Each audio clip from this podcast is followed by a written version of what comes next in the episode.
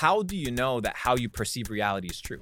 Luke Belmar. I can make $1 million in a week. The glitch in the matrix worth over $40 million. Now we are without excuse. If you have a computer, if you have a cell phone, if you have the internet, you have the opportunity to at least do something with your life. We can all be successful. We can all win. Let's talk about AI. There is the possibility for a dystopian future in which AI has the ability to control stable dictatorships in perpetuity. Everyone knows that health is the most important thing. No, they don't, bro. That's why they're drinking tap water. Estrogen inside the water is a massive chemical campaign against humanity. They don't even think whether what they're doing is right or wrong. That's what we call NPC mode. Everyone that watches your content, they should be millionaires. They should be following their passions. They will be. I think that's a big statement to make. There is a slight delusion because you can't. Why the I think lots of people won't. No, they all will. Why not? You don't even know me. You don't know anything about me.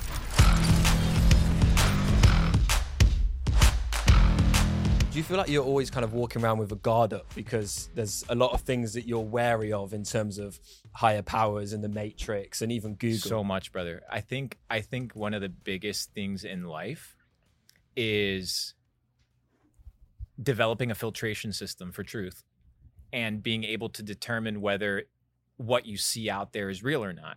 It's not. 99% of it is manipulated and it's positioned. That's why it's called search engine optimization, because somebody's optimizing the search engine to spit out specific results. And all you have to understand is what people are going to look for, position yourself, and you capture the traffic. When you look at big data, you can buy all the data in the world for like 10 grand right now. All the data that Facebook has, you can buy it. They're not selling data. What are they selling? Traffic, attention. Mm-hmm. So do you use the Tor browser? The youngins. Nah, the normal shit, bro. No, yeah. Not the deep web and all of that stuff. I like to cross-reference. So for example, if I want to search something that has to do with like American propaganda, or I know it's like an American psyop, I'll go to like a Russian search engine because they're not going to have the same government filtration systems that Google have. If I want to search something about Russia, I'll use American tools because they'll be less biased towards the information that gets spit out. We can't necessarily trust everything we see online. So how do we know what we can trust? Well, you need to develop a filtration system for truth. So what is a filter? A filter is a mechanism that allows the separation between two different particles. In this case, your particles is truth and falsehood. So what is the filtration system? What is the process by which this information goes through to be purified? Most people don't have any. Why? Because they haven't thought about it. But there are simple frameworks and simple filters that exist out there. I often quote the scientific method: observation, hypothesis, testing, analyzing, arriving to a conclusion. That is truth. You observe something, you test it, you cross-reference it, you put it to practice, you evaluate the results, and then you achieve what? A conclusion. But people don't use that filtration system for anything. So when I watch somebody on YouTube make a video on the 5 tips for success, right? I want to filter that through the filter of truth. And that filter is, okay, I'm going to take this information. I'm going to cross-reference it with other people's information. I'm going to evaluate the validity and the scalability of what this individual is saying. And then finally, I'm going to put it to practice. I'm going to test it and I'm going to determine for myself, whether it's true or not. You have to put it to the test, which is what we were talking about, fitness. Okay, there's part of fitness which is intuitive, right? So you develop intuitive fitness by what? Going to the gym, spending time with your body. You develop what? Truth. How to work out and how not to work out. By what? Repetition, by exercise, by intentionality, by using the scientific method. That's why it's called the natural sciences. That's why it's called the physical sciences, because there is a process. Now, people think that you believe in science. No, science is just a framework to achieve a specific outcome. In this case, truth. But just like that, you can apply multiple different filters and determine whether something can stand the test of time or not. Are most people just lazy? Because there's obviously a lot of energy involved in using this filtration system. And it seems like a lot of people would rather just take things at face value and not attempt to discover the truth. Yes, you're right. I mean, to discover truth means, first of all, that you will be insulted with the realization that you're an ignorant fuck. That's the first thing. People don't like to be wrong. People like to be right. If you don't read books, if you don't educate yourself, it's because you believe that you know everything. If you come into life with the mentality, I don't know anything, I am literally a fucking worm, I'm a scrub, I position myself in the situation of humility, then life gives to me the opportunities to learn lessons. When my ears are shut, when my mind is shut, then the eyes don't fucking matter. It doesn't matter what information I show you. It doesn't matter what data. It doesn't matter what podcast you listen to. It doesn't matter what advice you take. Unless there's a fundamental shift, it makes no sense. So I think it's not that people are lazy. Is that people don't even know what they want. Do you think more and more people are actually forming this filtration system nowadays? Because it seems to be a big generational difference. I know my dad used to believe everything that's on the news, but now since seeing this online world and what we're doing on YouTube, his kind of mind has been opened up. But there's a lot of older people that just watch, you know, BBC News, for example. Do you think there's a generational difference there? It's a technological difference. And I was talking with your father about this before, and it has to do with technological revolutions. Every time a technological revolution takes place or a technology is introduced that fundamentally shapes the fabric of reality, like AI or the printing press or the internet, the first couple years are usually led by authoritarian dictatorship style abuse of that technology. The printing press, when it was originally used, well, it was banned in most places until it kind of became commercialized. And now, well, the Bible was being printed all over the place. So now the church no longer had the power struggle of, hey, the peasants have to come to us to learn. So what do we do now? Well, we have to burn the books. But another example of technological revolution that kind of stifled society was the radio. Not the radio in general, but when the radio was introduced in the home. Because now people no longer had to think. They were told what to think by the 3 channels, the 4 channels, the 5 channels on the radio that you would listen to. Now, if you begin to evaluate how the world works today, you can see how easily it would be to manipulate and manage 5 radio channels, 24 hours a day. I could do that right now with $2 million. It's not very difficult. So to assume that that wasn't taking place back then is a fallacy, because it was taking place. That's the first part. The second part is also understanding that the older generation, they didn't really have a choice. Right? If all that you have is the fucking public library that's run by the government, the books there are by the government, the history that's written there is by the government, added to the radio in your house, what are the source of information you get? You're part of the school system. But another technological revolution took place that disrupted what? It disrupted the radio. What was it? The internet. When the internet was introduced, now people were like, wait. This person is saying this, but I can cross-reference it. Let me check. And now people are utilizing the internet. The first 20 years, you saw it, censorship, managing shit, search engine optimization that's controlled, social media bans, all sorts of content. But now people are waking up and utilizing this new technology, just like they did in the printing press, and democratizing it. You see decentralization, you see people going viral. You can't really control it, right? At this point, getting censored online is quite difficult. And we've seen this kind of proven over the last couple of years. If you instill enough demand into a specific topic, you kind of can break the algorithm of censorship. And that's kind of what took place in the printing press. That's what took place when the radio was introduced into the household. And when the internet came and broke that disruption for people to no longer have to listen to those 3 channels, but have the ability to do what? To search everything.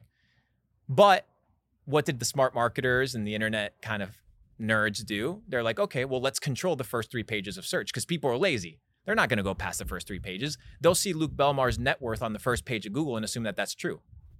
But is it true? How do you know that it's true? How are you cross-referencing it? You don't. You don't even know me. You don't know anything about me. You're just making assumptions based off of the information that's out there. And just like the radio, that information is also controlled. But now you have the introduction of AI and AGI, which is the next revolution that's taking place, which is your access to democratized information. You see videos going viral on TikTok all the time about the craziest shit. And it's real stuff, right? It's the craziest shit. And what it comes to prove is that now the internet is becoming democratized. The information is becoming democratized. So to say, you know, that we live in a different age, it's not an age gap, it's a technological gap. Because had the older generation, like your father, had access to the internet, the decision-making process would have been completely different because they would have had access to a different set of tools to make decisions. Now we are without excuse. I don't care if you live in Africa. I don't care if you live in South America. I don't care if you live in the North Pole. If you have a computer, if you have a cell phone, if you have the internet, you have the opportunity, specifically with free AI that's out there, to at least do something with your life. And the democratization of information gives access to the democratization of opportunity. And opportunity is everywhere. You briefly mentioned religion and the Bible just then. What's your relationship like with God? Well, what is God? See, lots of people say the universe. No, don't tell me what other people say. What do I think God is? Yeah. Well, personally, I don't believe it. I believe in self-agency, so I make things happen in my life. So I don't believe there's a higher power. So who created the reality that gives you the ability to conceptualize this thought? 1, 2, plan for the future. 3, live in this reality. 4, make your heart pump beat. 4, give you consciousness. 5, give you a father that loves you. 6, gives you emotions towards your father. 7, gives father emotions towards you. 8, you guys share DNA. 9, you guys probably share a bond that you can't really explain through science. How do you explain those things? I mean, I would say that's a lot of positive things, but how would you explain all the negatives like cancer, kids dying of terrible diseases? There's lots of bad things in the world as well. So if God made all those positive things, then he must have made the negative things. So why would he have done that? You're under the assumption that the negative things are bad. The negative things are just the negative things. When you understand that there's positive and negative at an energetic level, you no longer see things for what they are. When you observe things from a higher position, you understand that everything that's happening in this reality is merely an expression of what? It's merely an expression of the human condition, because the human condition is manifested in reality. So you see wars, you see turmoil, you see all these things happening. It's not pointing at God. It's pointing at our deficiency and our need for God. But God made us. So why would he make us with deficiencies? Why would he allow us to be on a yacht here and kids dying in Africa? That doesn't make sense to me. It doesn't make sense. And that's the beauty about reality, is that it doesn't have to make sense. It just has to be. And you have to surrender to the fact that you may not understand everything. And if an entity that is so powerful is supposed to be conceptualized and completely understood within the matter that resides inside of our head, then it wouldn't be really worth worshiping, would it? What is God to you? Can you describe what it is? God to me is, in a simple form, a higher power that has created reality. Not just this reality that we perceive, but reality in and of itself, existence. So subconscious, conscious, spirit, 3-dimensional realm, 2-dimensional realm, 4-dimensional realm. You can go to multi dimensions. The creator outside of the universe. So we live inside of a matrix. Matrix comes from the word matriz. Matriz is the word to be born out of the womb. That's what it translates to. So the matrix is basically a birth concept. So just like I could give you, we could take this watch right now, toss it on the table, break all the individual pieces together. I could shuffle it as many times as I wanted, but unless there was intelligent design, that watch wouldn't come together. Why does something have to create our reality? Because obviously, if we're saying God created our reality, who created God? You know, it keeps going and going and going. There needs to be an end point. Well, no, that's under the assumption that God abides within natural law. So if God abides outside of time, space, and matter, in the beginning, time, God created heaven, space, and the earth, matter. So in order to create time, space, and matter, you need to be outside of time, space, and matter. He created time, space, and matter. You're just bound to it. That's why you don't comprehend it. Quick question, guys. Did you know that millions of sellers such as MrBeast, Discord, Emirates, and Cristiano Ronaldo are using .store domains? But what is .store? Well, a website that ends in .store tells your customers right away that they stumbled across an online store and clearly associates that website with selling. It's different and it stands out from all those long and confusing website names. I like to think of it like one of those big, bright neon signs outside your store. Also, in a 12-month-long study, data conclusively proved that a .store domain led to 87% more traffic. Put simply, more traffic equals more sales. See, I've been doing my homework. And if all this wasn't good enough, you also get 12% lesser cost per conversion when running ads. So it really does pay to have a .store domain. I'll be honest, you can buy the domain at Shopify, Namecheap, GoDaddy, wherever you prefer. .store can be bought everywhere. However, .store is running a limited time offer just for you guys to get the domain at just 99 cents of the first year. So if you'd like to take advantage of that, just click the link in the description below and use the coupon SIBSTORE to get the domain for just 99 cents. Anyway, back to the show. How would you describe your religion? I don't have a religion. I am a person that's seeking for truth. I am deeply desperate to know what the fuck is happening. What made you want to seek truth? Like, was there a defining moment that made you this way? Because I feel like everybody has sort of a moment where they think fuck and they go on to strive for success, or it changes them as a person in their earlier years. Was there a defining moment for you that made you the unique character that you are? I think psychedelics definitely play a big impact towards resetting your mental frameworks and how you perceive reality. How do you know that how you perceive reality is true? How do you know that how you perceive reality isn't through the filters of lies? You don't. So what you need to do is you need to consistently renew your mind. You need to reset your mind all the time. So it's not a process of, oh, I just switched into a state of enlightenment. No, it's every day you need to be consistently diligent to not fall into the lies. And it's a day by day endeavor, because all we have is the right now. So I need to change my attitude and be who I'm supposed to be right now, right here. Not yesterday. Who gives a fuck about yesterday, not tomorrow. But surely, like, as a 9-year-old kid, you wouldn't have thought in that way. You was just living life. And lots of people don't think in the way that you're thinking now. So how did you get from there to here? It's a process. Like I said, it's a process of pursuing truth. Most people pursue falsehood. Most people pursue lies. Most people don't live authentically. When your goal isn't to make money, when your goal isn't to impress people, when your goal isn't to achieve anything except the full development of yourself and the pursuit of truth, then your priorities are different. My priorities have always been to not be a slave to the things that other people have told me make me successful. Let me give you an example. Money. People find their security in money. We were talking about this before. Why the fuck would you find your security in an item, first, that is imaginary, two, that is simply a tool of measurement, and three, that is owned by somebody else? Why? And do you mean security by security in any means? Any means. Security. How about freedom, for example? I mean, look at the Pope. Does the Pope need money in order for him to have freedom? No, he's got status, and he's obviously got the position that he has. He has himself. So what you have to do to achieve freedom is to become a person that is free. So why have you pursued, earning so much money if that was the case? Because it's easy.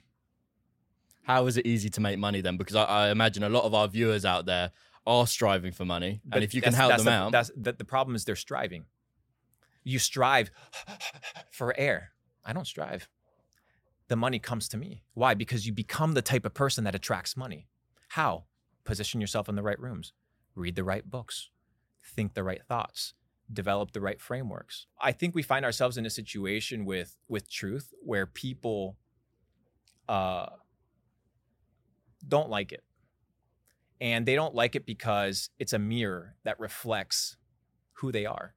And when you get a true reflection of who you are, it can be offensive. And sometimes you need to be offended in order to change. Because the first step to solving a problem is to realizing that there is one. And what I did when you're asking what was this pivotal moment, is I realized, bro, I'm going nowhere. The decisions that I'm making, the food that I'm eating, the people that I'm hanging out with, it's all I have to do, stop for 5 minutes and evaluate. Where is this leading me? Nowhere. I need to change. What do I need to do? Like you said, I need to test different shit. I need to take the scientific method, take an idea, take a thesis, conceptualize it, break it down, test it, implement it, reach a hypothesis, and then iterate till you find truth. And when you find truth, you'll know it. Would you recommend psychedelics for us? For sure. 100%. After conversing with you guys for a couple minutes, there's a few things that I've identified, if I may be frank. One is mental limitations. Verbiage is extremely important. How you speak about yourself, how you speak about opportunity, how you see the world, needs to be seen from a place of abundance and opportunity, not from a place of scarcity and need. And a lot of people, whether they believe it or not, they operate out of a place of scarcity and need and fear because they haven't developed the mental framework of believing and confiding in themselves and trusting themselves. So I think initially people need to reshift their frameworks. Psychedelics, at a very basic level, what it does is, one, it provides neurogenesis. So neurogenesis after the age of 25 is extremely rare. So finding supplementation that gives you the ability to reintroduce neurogenesis into your biology, as well as neuroplasticity, is extremely important. What people don't seem to understand is that psilocybin, which is the component inside psychedelic mushrooms, has been used throughout history forever. And it's only been tabooed for the last 100 years. The last 100 years of human history, we've been in the dark ages. People are dumb. People are illiterate. People are misinformed. Just because people have cell phones and just because people are able to live in an apartment does not mean that they're free, does not mean that they're educated, does not mean that their mental frameworks are good. So when I begin to ask people, and I find this oftentimes, what do you need? I ask somebody all the time, what do you need? Automatically, the de facto for most people is, I need money, even if they're rich. Why? Like, how much money do you need? Well, money's a tool, right? And it can get you the freedom. But how much money do you need? I mean, that's, everyone gets to a certain stage and they want more and more and more. There doesn't seem to be an end point. We ask a lot of our guests, when is enough enough? And they always say, never. That's the most common answer. So I don't think there necessarily is an end to that game. It is an endless game you can play. That's why you don't play it. Are there risks associated with psychedelics? Yes, or you can lose your mind. So I was going to say, this is pretty interesting because we've had David Icke on the pod, and he was talking about how the human brain can only see a certain, visible light, a certain out the spectrum of light. What was kind of your experience when you were taking these psychedelics? What was the trip like? So David Icke, he's quite accurate, I believe, in his interpretation of how we perceive reality, because we perceive reality through our senses, right? How you see things, how you taste things, how you feel things, how you hear things. But what if there's more to reality than your senses? What if there's more to reality than your senses? What if what you perceive is just a part of reality? I think that's a certainty, isn't it? Lots of animals can see lots of different things that we can't through different senses that we don't have. Exactly. So what if there's senses that people have that they've been desensitized to in order to perceive more of reality? You can talk about fluoridation inside the water. Fluoridation inside the water, estrogen inside the water, is a massive chemical campaign against humanity to calcify people's pineal glands, to feminize men, to intoxicate people. And it's happening all around us. You can talk about the water supply. You can talk about the food. You can talk about the pesticides. You can talk about the hormones that they give girls with this birth control concept. This is new. Birth control hasn't existed forever. What are the ramifications of putting 1 billion women on monthly recurring revenue of estrogen? Do they need it? Or have we just normalized, a psyop? And I think that that's what people need to start evaluating, questioning everything. And back to what we were talking about, the old generation, they didn't question anything because they had nothing to compare it to. Today, we have things to compare it to. So we need to use other references in order to find truth. So are these decisions being consciously made? And who's making them? So who's deciding we're going to put estrogen in the water and we're going to get girls to take this and we're going to put this in the food to control the masses? Who's making that decision? I think it goes back to what I talked about. As I said, humanity and our human experience is merely a representation of the whole, right? So if you have the entire body, you'll only need a couple cancer cells to kill the entire thing. We are to the universe the same way that cells are to us. We're just components of it. So the components represent the totality of everything. So what you're experiencing right now in reality is not just one individual person. It's a systemic issue which comes from a low-level mentality. It comes from a low vibrational state. It comes from thinking short term, comes from being selfish, it comes from being inauthentic, it comes from living in lies, it comes from being greedy, it comes from being selfish. All of these ramifications are now displayed in reality through money, through wars, through stealing, through killing, through estrogen in the water, through poisoning food. They don't give a fuck. Why would they? But who's they? millions of people, brother. So for example, everyone taking part in drinking the water, they're not consciously saying, I'm going to drink this and I want everyone to poison themselves. Correct. So is it a conscious move from the powers that be to control the masses, or is it the masses are controlling themselves? It's both. It's both. I mean, you can look at, for example, simple things like processed sugar. Up until the last couple decades, processed sugar was considered normal, but there was clearly ramifications to it. We just didn't know them. So I think people also go through a phase of ignorance, and we are in a stage now of getting rid of ignorance. That is truth, right? So to get rid of chaos, you need to introduce order. You need to introduce orderly thought. And that's what you see the powers that be. It's not so much, oh, let's poison this, let's attack this. It's let's cause chaos, because in chaos, you can't solve problems. And in chaos, you can just assume control, because everybody's kind of scrambling.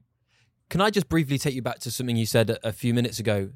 You said that from talking to us, you'd noticed that some of us have a lack of, we don't have an abundance mindset, et cetera, et cetera. Can you maybe just highlight some specific things that we may have said to you that have given you that impression? Yes. We were conversing about his physique when we first started. And the way that he described himself... Are we talking about Kai or Tom here? Me. Kai. The way that he described himself was for how he viewed himself, not for the potential that he has. So when you view yourself for what you are right now, not for who you are to be, then in the future, you're just going to manifest more of what you are. Skinny. Oh, well, I don't like to eat enough. Or, you know, I have a problem with diet. Okay, perfect. You say you have a problem with diet, you have a problem with diet. Because that's what you've said. Therefore, that's the echo that you're going to get back. But what if you said, no, I don't. I hit my macros every single day. I'm a caloric surplus. I'm hitting the weights. And that's your mindset. That's your reality. With you, we talked about, I told you, I'm going to get your dad into biohacking. And there's no way that he's going to tell me otherwise, because I'm going to, and he's intelligent. And you know why he's going to do it? Because he's going to realize the benefits and the facts and the pros to, once you have kids, right, being able to hang out with the grandkids. No, I would absolutely love that, and I'd love my dad to embrace that stuff. But as his business partner, I do know how awkward the guy can be a lot of the time. And it's in the butt. Yeah, I've never found a way to get through to him. And if you can, fantastic. I'll tell you the way to get through to him. Through becoming the type of person that inspires change. You don't lead people, and age is just a construct. Right? Like I told your dad, I'm talking to you like you're my boy. Like I know deep down who you are. Like you're still me, bro. Like we're still in our thing. You just have a couple more years. Now you've believed a ton of things, a ton of frameworks that aren't true. Now my job as your friend is to help you work through these things. There's no reason why your dad shouldn't have a six pack. In fact, your dad, my hope is that he starts getting back into the gym, starts playing football, continues skiing, goes out and does more crazy shit with you guys. I'd love that, yeah. We were talking, you know, about your dad said something really special to me. He said, the importance about filling up the bank account of experiences. Yeah. And health is the tectonic plate on which experiences lie. And unless you have health, you can't have experiences. So as I now realize that your dad has money, he doesn't need more money. He's pursuing experiences, he's pursuing life. So as a friend, what is my job? How can I make sure that he lives his goal best? Well, he needs to be healthy. That's how I'm going to help him pursue. I can't help him out ski. He's going to do all sorts of crazy shit. So how am I going to help him? Well, hey, bro, here's a biohacking routine. In the morning, just stretch. In the morning, just go for a 15, 20-minute walk. You don't have to enter the weight room if you don't want to. The weight room is just what? One discipline of exercise. You can do another million different practices. Pilates, yoga, stretching, running, walking, football, skiing. These are all exercises. But the word but. I think it has to come from them from a certain extent. You know, you can't, you can inspire change, but it does depend on the person. Then you haven't mastered natural law, brother, because natural law, the law of gravity, dictates that gravitas, mass, one mass, the bigger mass, gravitates, right, and pulls all other masses towards it. So why is everyone that watches your content, surely you're becoming that mass. So they should be millionaires. They should be following their passions. They will be. But not everyone will be. Yes, they will. I think that's a big statement to make. And I know a lot of people will, but I think it does rely on your own personal ambitions and goals inside. Yes and no. Why can't you rewire those goals? And why can't you rewire those ambitions? And why can't you change your mental framework? I believe you personally can. I believe in an abundance mindset for myself, but I'm not sure about other people. But then that's not an abundance mindset because you've just limited everybody else. I believe in controlling what's inside you. You know, I can control everything in my mind. I can't control his mind. I can't control his mind. So I can be as inspiring as possible. But you can through action. And you've seen different people in history that act as pendulum swings because their resilience, their persistence, their conviction is so powerful that they change everything. Those people exist. Those people are putting people on fucking Mars, brother. That's the level of conviction that you need. So the abundance mindset is saying, no, we can all be healthy. We can all be successful. We can all win. And I'll live in that fucking delusion if I have to. I believe we can, but I don't think they won't. I think lots of people won't. Don't even think about that, bro. Fuck the negative. Who gives a fuck about the people? No, they all will. Why not? But you look around and it is difficult to keep faith in. Of course it's difficult, bro. For example, everyone knows that eating healthy is good for you. Everyone knows that you should be in shape. Everyone knows that health is the most important thing. No, they don't. But no, they don't, bro. That's why they're drinking tap water. Bro, every mother that I go to, that I tell them, stop microwaving your baby's milk because you're putting microplastics into the milk, and stop sucking on a little plastic thing all day long because it has microplastics. Every mother that I tell that to, they're like, oh, okay, that makes sense. And they stop doing it. But there's levels, right? So pretty much everyone knows, unless you're absolutely stupid, that McDonald's is really bad for you. But if you go past the McDonald's now, there's still a line full of cars. I know it's bad for me, but I'm still in that line. I'm still getting my McDonald's because I don't care enough. Tom, you're not in that line. And that's where I'm not in that line. And that's where I would disagree. I think it's addiction. And I think people are easily persuaded. If you see people scrolling on Instagram, checking their fucking stories, that's not because they're choosing to do that. They are on autopilot. That's what we call NPC mode. NPC mode isn't whether they know that they're doing something right or wrong. They don't even think whether what they're doing is right or wrong. They're just hungry. They're operating off of their primal instincts. They're not even thinking. They're not even getting to the point where they're developing thought. That's the crazy part. So it's not even the choice. It's not even at choice. It's autopilot. So what does psychedelics, what do me saying convincing statements or powerful statements like, yes, we can all be healthy? It's because these are shock factors. These are things that are like, okay, maybe I'm part of that equation too. Most people are operating out of that default. There's so many people that I've talked to about the difficulty of self-development and the difficulty of getting off of processed sugars and the difficulty of getting off of bad foods. It's hard. It took me years. What, you're just going to cut something that you did for 30 years, 25 years, 18 years in a day? Very difficult. What you need to do is you need to become a different person. But most people, they want an overnight shift. They want change to happen to them. They don't want to change. And that is an autopilot behavior. You just want change. Luck. Oh, well, I'm just going to get healthy by luck. The food, I'm not going to get cancer. Oh, if I don't work out, maybe I'm going to do well. It's all luck. I operate out of probabilities. Science operates off of probabilities, not off of luck. Luck is merely your inability to gauge probabilities and statistics. So my habits and my conditioning is based off of thinking, rational thinking, and off of probabilities. What are the probabilities of how I'm going to feel if I eat this food versus if I drive an extra 2 minutes and I eat something else? And if people started applying that logical thought, even if you're poor, you can still rice and chicken, water and lemon. Everything is possible, my brother. All of it. Do you believe me? I believe anything is possible. That's it. But I don't believe that everything will happen. So I believe abundance mindset is slightly different from what you believe it is. Yeah, I think there is an important but. I get what you're saying and I find it admirable, but I also think that there is a slight delusion because you can't assume that people are going to do it. Just like perfect. You can have the delusion of abundance or the delusion of scarcity. Yeah, that's true. So choose which we all live in our fucking delusion. We all think we're the main characters of the video game and we're not. Yeah, I'd agree with that. Like we all think we're the heroes of the journey and we're not. So we all live in delusions. Mm. You have the dream everything that you want. It's a delusion. It's an illusion. But I would say you believe that everybody can. Yes. I believe that everybody can, but not everybody will. And I agree with that. I agree that not everybody will, but it's not because they can't. It's, yeah, we all agree with that. Yeah. I agree with that. I think we've hit a middle ground there that makes sense. So obviously, a big part of your journey was investing in crypto early on. Mm. How did you have the conviction to take that risk of, I believe you're working as a waiter and then putting half of your money into crypto at the time? How did you know or think that was going to be a thing in the future? I didn't. I looked at Bitcoin.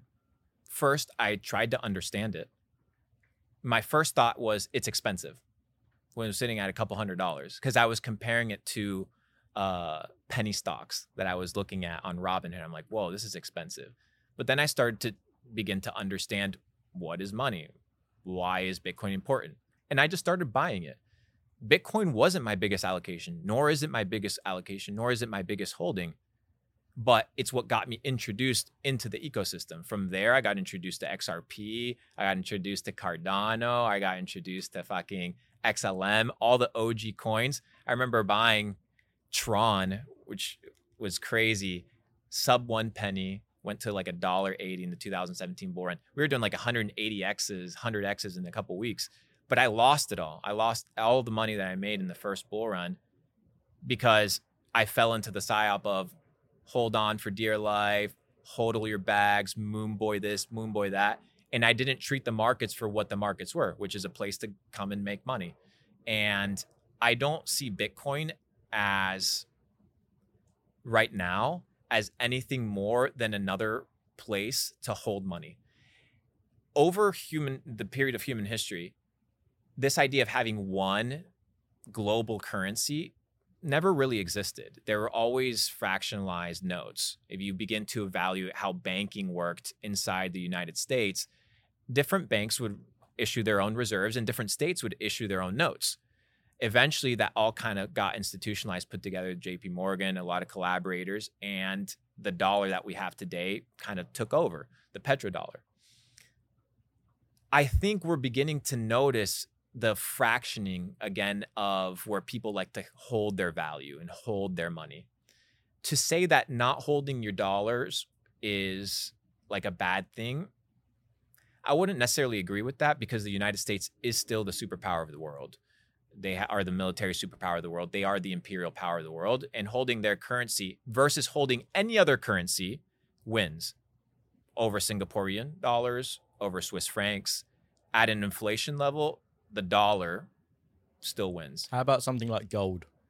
I can't tell you a lot about gold because I'm not very familiar with it. I hold physical gold under the premise that I like to have physicality, right? I want an asset that is physical that I can hold on to. I also want digital assets. I want Bitcoin because I can't take $100,000 worth of gold overseas. I get stopped, right? They'd be like, yo, what the fuck are you doing? You laundering money? Yeah, I can take a hard drive and just go overseas and hand it to somebody. It's $100,000. That's what I like about this type of currency. So the goal of currency is to protect yourself. 2 is to find opportunity for appreciation. And 3 is not losing your purchasing power. And that's the big thing that we're noticing today is the purchasing power of people's money is being reduced. And that's where people don't realize that they're entering into slavery. It's this debt cycle, right? This cycle of living off of what you have and okay, perfect, but now you got double the salary, but perfect, they just printed twice the amount of bills. So you're technically just still in the same situation. You just have more numbers. That's why a lot of people are flexing, oh, I have $1 million in the bank account. Yeah, but bro, do you know how much it costs to buy a house? Like if you were to buy a house cash, your bank account would be depleted by 50%. You're not that rich, right? So yeah. It's interesting that you say you like to hold physical assets, but I've also heard you say that you don't like real estate. Why is that the case? I simply don't like real estate for 2 purposes. I think it's a great place to store your money. I understand why people that have a fuck ton of money store their money in real estate, because why would you have $50 million sitting in a Chase bank account? It makes no fucking sense whatsoever. I don't like it because I don't like the headaches of administering. Even if I have admin people running it, it's still my property. I'm still responsible for it. And 2, I don't like to have things that entities can seize that are readily available. Yeah, it makes sense. Those are the two only reasons. Where does most of your money sit to this day? And like, what's the split between investments and cash in the bank? Right now, cash and stocks. That's it. No crypto. Cash and stocks. What stocks do you hold? All the stocks that buy crypto. So big on Coinbase, big on MicroStrategy. The person that put me onto MicroStrategy is the richest guy in Mexico. He talks about MicroStrategy. I was like, okay, he's bought MicroStrategy. I'm going to buy it. Coinbase is the biggest holder of Bitcoin, and MicroStrategy is up there. So I'm just going to own the two companies. I'm betting on the winning horses because even though Bitcoin has the opportunity and most likely will get approved as an ETF, I think the multiples that are going to be made aren't going to be made from Bitcoin. They're going to be made from all the other markets that are going to get the liquidity from the crypto market, that the crypto bull run that's going to come. So my thought and my initial opinion would be stocks. That's where I have a lot of my capital because it's safe. I have a lot of Meta stock. I have a lot of Microsoft. I put in quite a bit of money in Microsoft the day that Microsoft did the $10 billion investment. I posted about it. I tweeted about it simply because they basically bought OpenAI without saying that they bought OpenAI. And why wouldn't you invest into the only potential investment vehicle to OpenAI, right? You're not going to get access to buying OpenAI. So that's the only next best thing. And then finally, PayPal. I'm a big advocate for PayPal. I got fucking nuked with PayPal, but I'm a really big proponent on the IP that PayPal holds and their cash net positive business. And it's a legacy company. And then cash. Cash on the sidelines ready to deploy into the market. Do you ever worry about diversification? Because obviously you're quite heavy into tech and crypto and stocks that are pegged to crypto. Obviously, if that whole industry died, you would be in trouble probably. I would never be in trouble because my security, first of all, does not rely on myself, on like the things that I have, but on myself. So I can make $1 million in a week. If I go broke today, I can make $1 million next week. How would you go about making $1 million if you went broke next week? I mean, I have a 9-figure community. So I have a 200,000 person wait list to join Capital Club. Each person, I have about a 20% conversion rate. So I have 20,000 people already there. All I would have to do is send a message and be like, I'm doing an event in Miami, yacht day, 50% margins. Sell 50 tickets at $1,000. I already have 25 grand in the bank account. 25 grand runs me 3 months. I can have enough cash flow to be able to set up a business plan. All it takes is strategy and planning. It's very simple. It's doing the same thing of what's already worked. People go broke because they do the same thing of the wrong thing. You want to get rich? Do the same thing of the right thing. Just to play devil's advocate here, if crypto did go downhill and all of the tech stocks went downhill, all of AI, would people still want to pay for that mastermind on the yacht? Because obviously your whole thing is that stuff. So maybe your area of expertise won't really be as valuable then. Not really. I think that's the fishing net that I've thrown into the ocean of opportunity to collect some fish, aka money.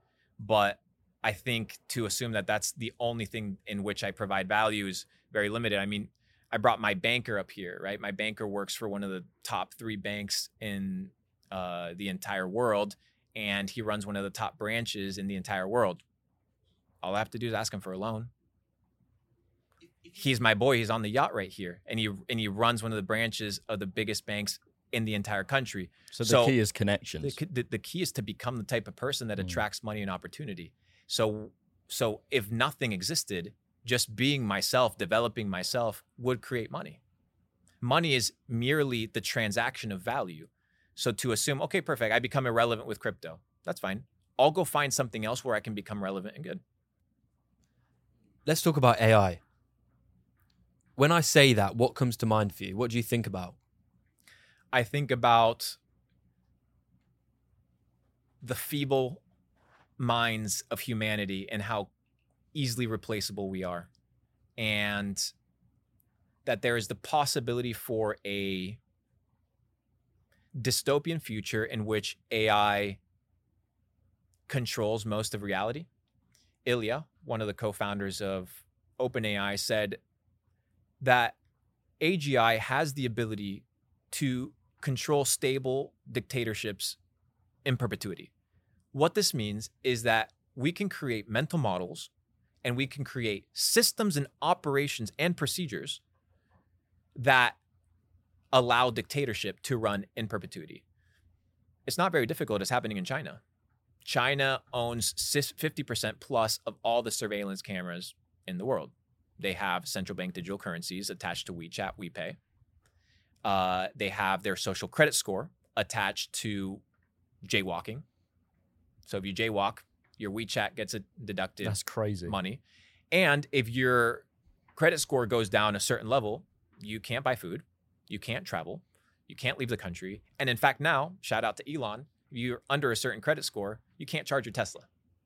So if you think that that just stops in the United States, or stops in China and is not coming to the United States and to the rest of the world, well, you're sadly mistaken. So do you think Elon's going to create that super app?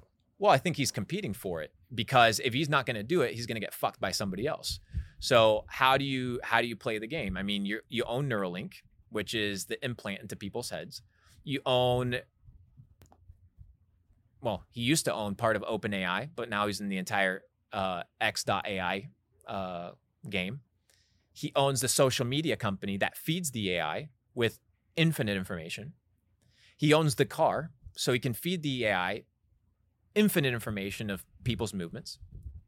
He controls the satellites that have the internet that connect the Neuralink to the AI, to the car, which is a surveillance vehicle. And he controls the solar panels that are going to be connected to the houses. And little do people know, Tesla, their power charging grids have now become the standard power charging grids in the entire country. So you have one individual who controls the power grid, who controls the vehicle, who controls the AI, who controls the implant, who controls the social media platform, and who controls the satellites and the internet that's going into space. It's the perfect setup for Lex Luthor. Let's just put it that way. So do we need to stop Elon Musk? I think we need to figure out how to become AI proof, building businesses that are resilient to AI, figuring out what are the things that are going to be difficult for AI to replace, and working towards skill sets of the future and not skill sets of the present. People are out here starting OnlyFans management companies as if that was their golden ticket to success, because they're thinking about the coin in the bag that they're going to make next month. Little do they know the fucking tsunami that's coming their way in a couple of years. They have no idea whatsoever. So your ability to anticipate trends is your ability to ride trends, and you ride trends and you get rich. So it's not merely a concept of luck. It's a concept of probability. I got smacked in 2017 with crypto. I knew crypto was going to come back. It already come back from the next Bitcoin halving. It pumped. I knew social media was going to play a big part of it. I didn't know how it was going to play a big part of it. I just was familiar with the CZ and Binance ecosystem. So I bet on him. He was the fucking best winning horse in the entire game. Maybe I got lucky. Who knows? I don't think so. I was in the right place at the right time. I was buying BNB in 2017 for $2 when the exchange had just opened. I was on that shit. So if you increase your probabilities, you develop your skills to become AI proof, or develop skills that are difficult for AI to replace, like personal connection and authenticity and truth and creativity and critical thinking and love and empathy and humanity, and you develop that shit and stop being an NPC, then I don't think you need to really worry about AI. And I think that there's always a place in the world where, even though there's shit happening like totalitarian control, like in China, there's other places in the world that aren't gonna be so crazy. If money wasn't a big focus for you and you weren't chasing money, why would you buy all of the BNB and the Bitcoin at so low prices? Because I'm a degenerate, really fun, bro. Because I'm a fucking degen, bro. I'm a degenerate. That's how I play the games. If I'm gonna play my card, first, I'm not gonna play a ton of hands. I'm only gonna play my hands when I know my hands are strong. People are out here trading and investing every fucking day, assuming that that's productive. I don't want to be a machine gun that's just out here. Let me just throw shit on the wall. Let me invest 1,000 into 50 different shit coins. Hopefully one pops off and I make my return. No, I make sizable, calculated bets, and I make sure that those bets pay off. So for example, when Meta was sitting at about sub $100, I told literally on Twitter publicly, everybody, I'm putting 10% of my net worth into Meta because it's oversold. And this is an entire campaign for them to buy back their stock cheaper. And it was true. And that shit pumped over 100%. So it was one decision that was well-informed and was accurate. And I'll explain how I came down to that conclusion. Not a trade every single day, not out here on Etherscan looking at whale wallets and going crazy. That's not how I trade. Some people do it that way. That's totally fine. But what was my thesis with Meta? Well, I studied Facebook because I used to do e-commerce. Everything's correlated with what I do. If you open up your mind, you can start making more money with the information that you already have. I'm like, when does Meta make most of their money? When do they make most of their capital? During Q4, right? When people are actually running a ton of ads. When does Shopify make most of their money? Well, during Q4, when merchants are actually running a ton of business and clocking sales through Black Friday and Christmas. So when do I think they're going to have good reporting about their earnings? Most likely Q1. Okay, perfect. So I'm going to understand that other people are going to have the same mental framework as me, and they're going to arrive to that conclusion later than I will because I have prepared myself earlier and I'm more experienced in this specific stock and understanding the specific movement of the stock. And then I'm going to sell the news. So you ride the concept or you ride the potentiality of an ETF. And as soon as the ETF comes in, you sell, and then you can buy back in. And that was my concept with Meta. Small, calculated, limited decisions as opposed to all sorts of crazy shit is my way of moving. Where do you see Meta going in the future? Because I'm not too keen on how all of their metaverse looks at the moment. And I obviously know that it will improve and get to a stage where maybe it's like Ready Player One or something like that. But where do you see it going? Bet on winning horses, brother. If you don't think Mark Zuckerberg is out here to run this entire game, he is. So I just put my money with winning horses. And sometimes the winning horses do better than others. But my conclusion with like Meta or with Shopify was the businesses are winning horses. They're cash positive. They're going to be successful. The speculation on it is good. The risk reward ratio is good. And I think most people correlate action with productivity. And that's just not really the case. That's kind of like a peasant mindset. You know, the more you work, the more productive you are. I think making the right decisions and acting upon the right decisions equate to productivity. So I'm focused on that. That's how I invest. That's how I make decisions. It's more relaxing to live that way. How do you feel about the people that say, invest your money in the S&P 500 and you get rich when you're 65 with compound interest over all of those years? The problem is when you get to 65 and you look back and what you have to show for your entire life, you don't have much. So the dream is cool. When you arrive to the destination, it's not what it was painted to be. It's not that great. So why would you take somebody else's mental framework as the best framework for reality? You're just taking it because you don't want to do your own due diligence and build your own mental frameworks in your own investing strategies. That's why ETFs exist. That's why the S&P 500 exists. And these are great tools. These are tools, these are vehicles that people use to kind of make a ton of money. And so be it long term. I don't know. I think people need to be diversified. If you're fully in the stock market, you're fucked. If you're fully in cash, you're fucked. We live in a society right now where you have to be dynamic and you have to be very fluid. Do you think there's a place for both investing long term and also dipping in and out, riding the waves like you're talking about? Yeah, for sure. I think there is a massive play in investing long term, but knowing what you're investing into and knowing why you're buying what you're buying. If you're going to invest in something long term, you better have good conviction in it. I don't want to ride something long-term because I'm holding the bag.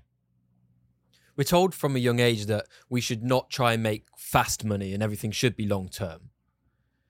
Do you believe that that's the case? Or should you know young people be looking to start up businesses that do produce quick cash flow and lots of it? Should we be putting money in investments that are slightly more risky? I think it depends on the person.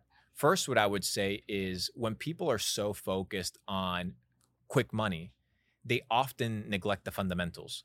And the failure isn't in the fast money. There's no issue in fast money. There's plenty of ways that are legit you can make fast money, right? I can teach you how to sell yachts, put you in a great job, that you can sell yachts and you'll make money, right? Making money is not the difficulty. It's what are the skill sets that one needs to develop to keep that money? I don't flex making money, flex keeping the money. That's completely different, because one thing is developing the skill set of creating wealth. Another one is the skill set of multiplying wealth. And finally, the skill set of preserving wealth. Three completely different aspects. So this fast money that comes in also usually is attached with a lot of inexperience. Easy come, easy go. Easy come doesn't have to go easy unless you're properly equipped. The problem is people are not properly equipped, whether it's fast money or slow money. The issue I see is most people have the short-term thinking without developing the long-term thinking. I think you need to be intense and impatient in the short term, but being gracious and kind with yourself, knowing that it takes a lifetime to get wealthy. There's a reason why billionaires have white hair. I'm my dad. Because it takes a long time to get rich. Yeah. And that's okay. Because it's not just getting rich in the pocket, it's getting rich in the mind. It's learning how to manage money. It's learning how to manage employees, learning how to manage teams. It's more than just making coin. Once you make coin, you'll realize there's a lot more to do and a lot more to learn than just money. So money is good. Money is essential. Make that money. Be urgent about it. Retire your parents. Take care of yourself. Live a good life. Eat healthy. You need all these things. What's the biggest loss you've ever experienced, and what did you learn from that? $3.4 million loss trading crypto in 1 week. Wow. Don't revenge trade, and don't smoke weed while you're trading. How did that make you feel, losing that money? Nah, it's normal, bro. Part of the process. So you weren't emotional at all about losing that amount of cash? Nah.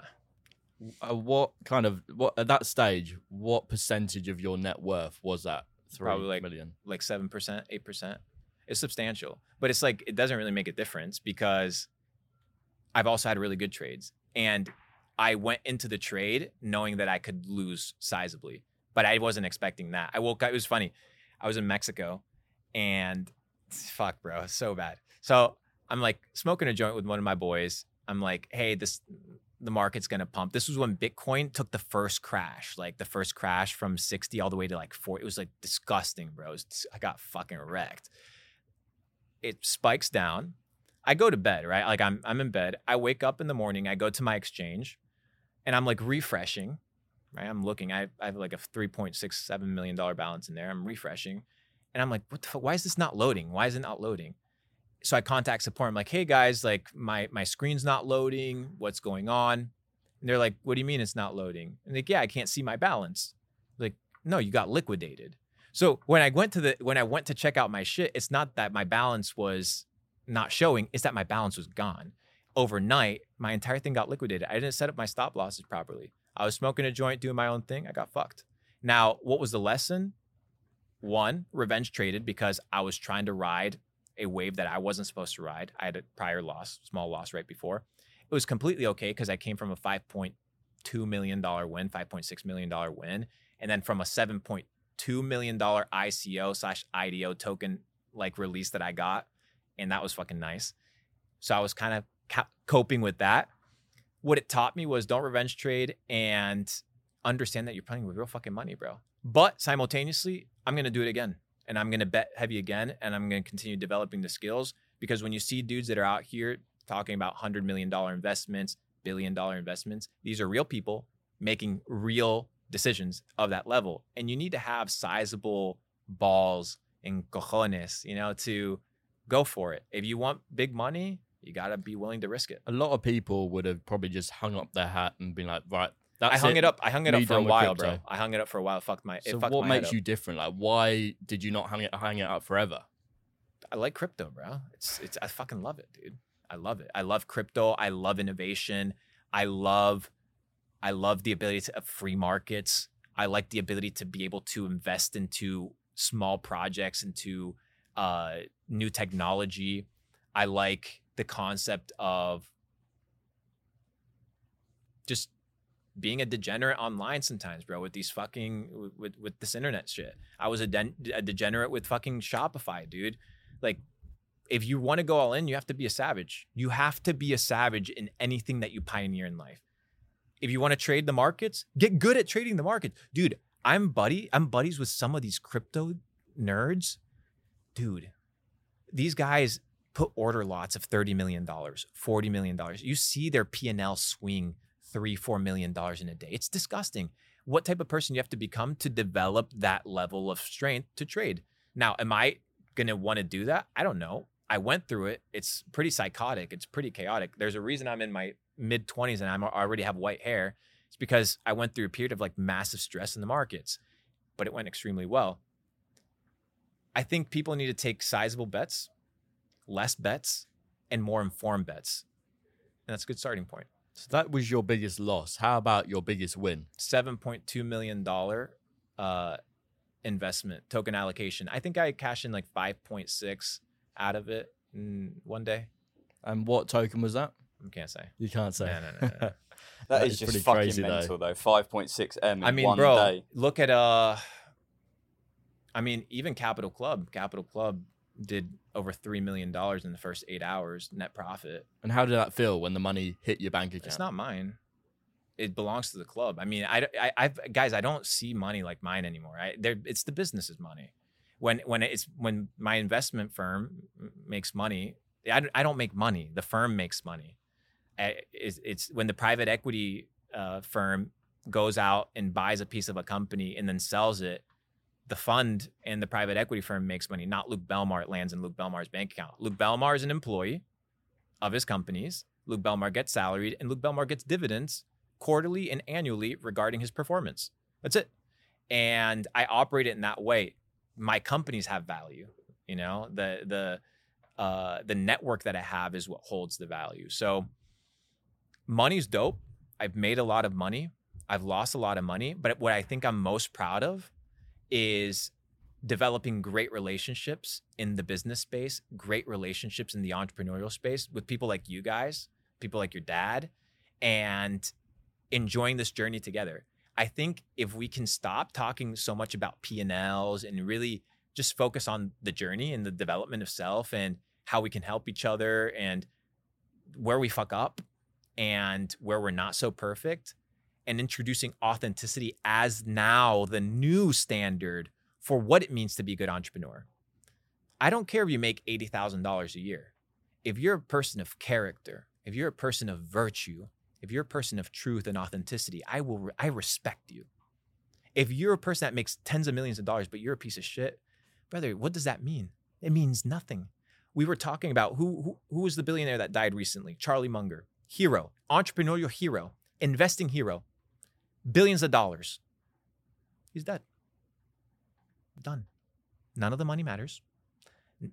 His portfolio allocation doesn't matter. How much of Berkshire Hathaway he owns doesn't matter. None of it matters. The people that he impacted, the relationships that he had, the truth that he imparted, the virtue or non-virtue in which he lived is what determined whether he was successful or not. And hopefully on his deathbed, he determined, you know what? I lived a successful life. But he has an interesting quote. He says, to live in a state of dread or to live in a state of fear or to live in a state of anxiety is a terrible way to live. And that was him at 29 when he'd just gone through a divorce and a child that had died and then became a multi-billionaire. So you go from the valleys of death to the pinnacles of heaven, and none of it still matters. It's how you treated everybody along the journey, how you treated yourself, how you were in that endeavor. And I think that that is the cumulative definition of what I would say is successful. And I think we can all live it. Do you think generational wealth plays a part in success? Because I agree with you. All of those things are very important.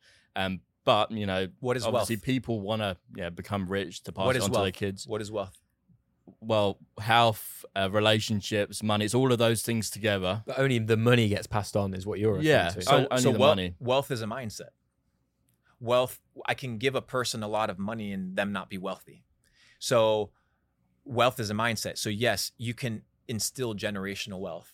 So you can pass on your knowledge 100%, and all of that stuff as because that is all that you can pass on. Dude, if you give somebody money and they don't know how to wield it, you've destroyed them. 100% agree. We were interviewing Patrick Bet David the other day, and he has a new book coming out called Choose Your Enemies Wisely. What do you think about that phrase? Choosing your enemies wisely gives you the ability to position yourself as a figure of power. Because, and I haven't read his book yet, but I have a list of the top 10 books that will make you rich. And one of his books, Your Next 5 Moves, is one of the books that I recommend on my list.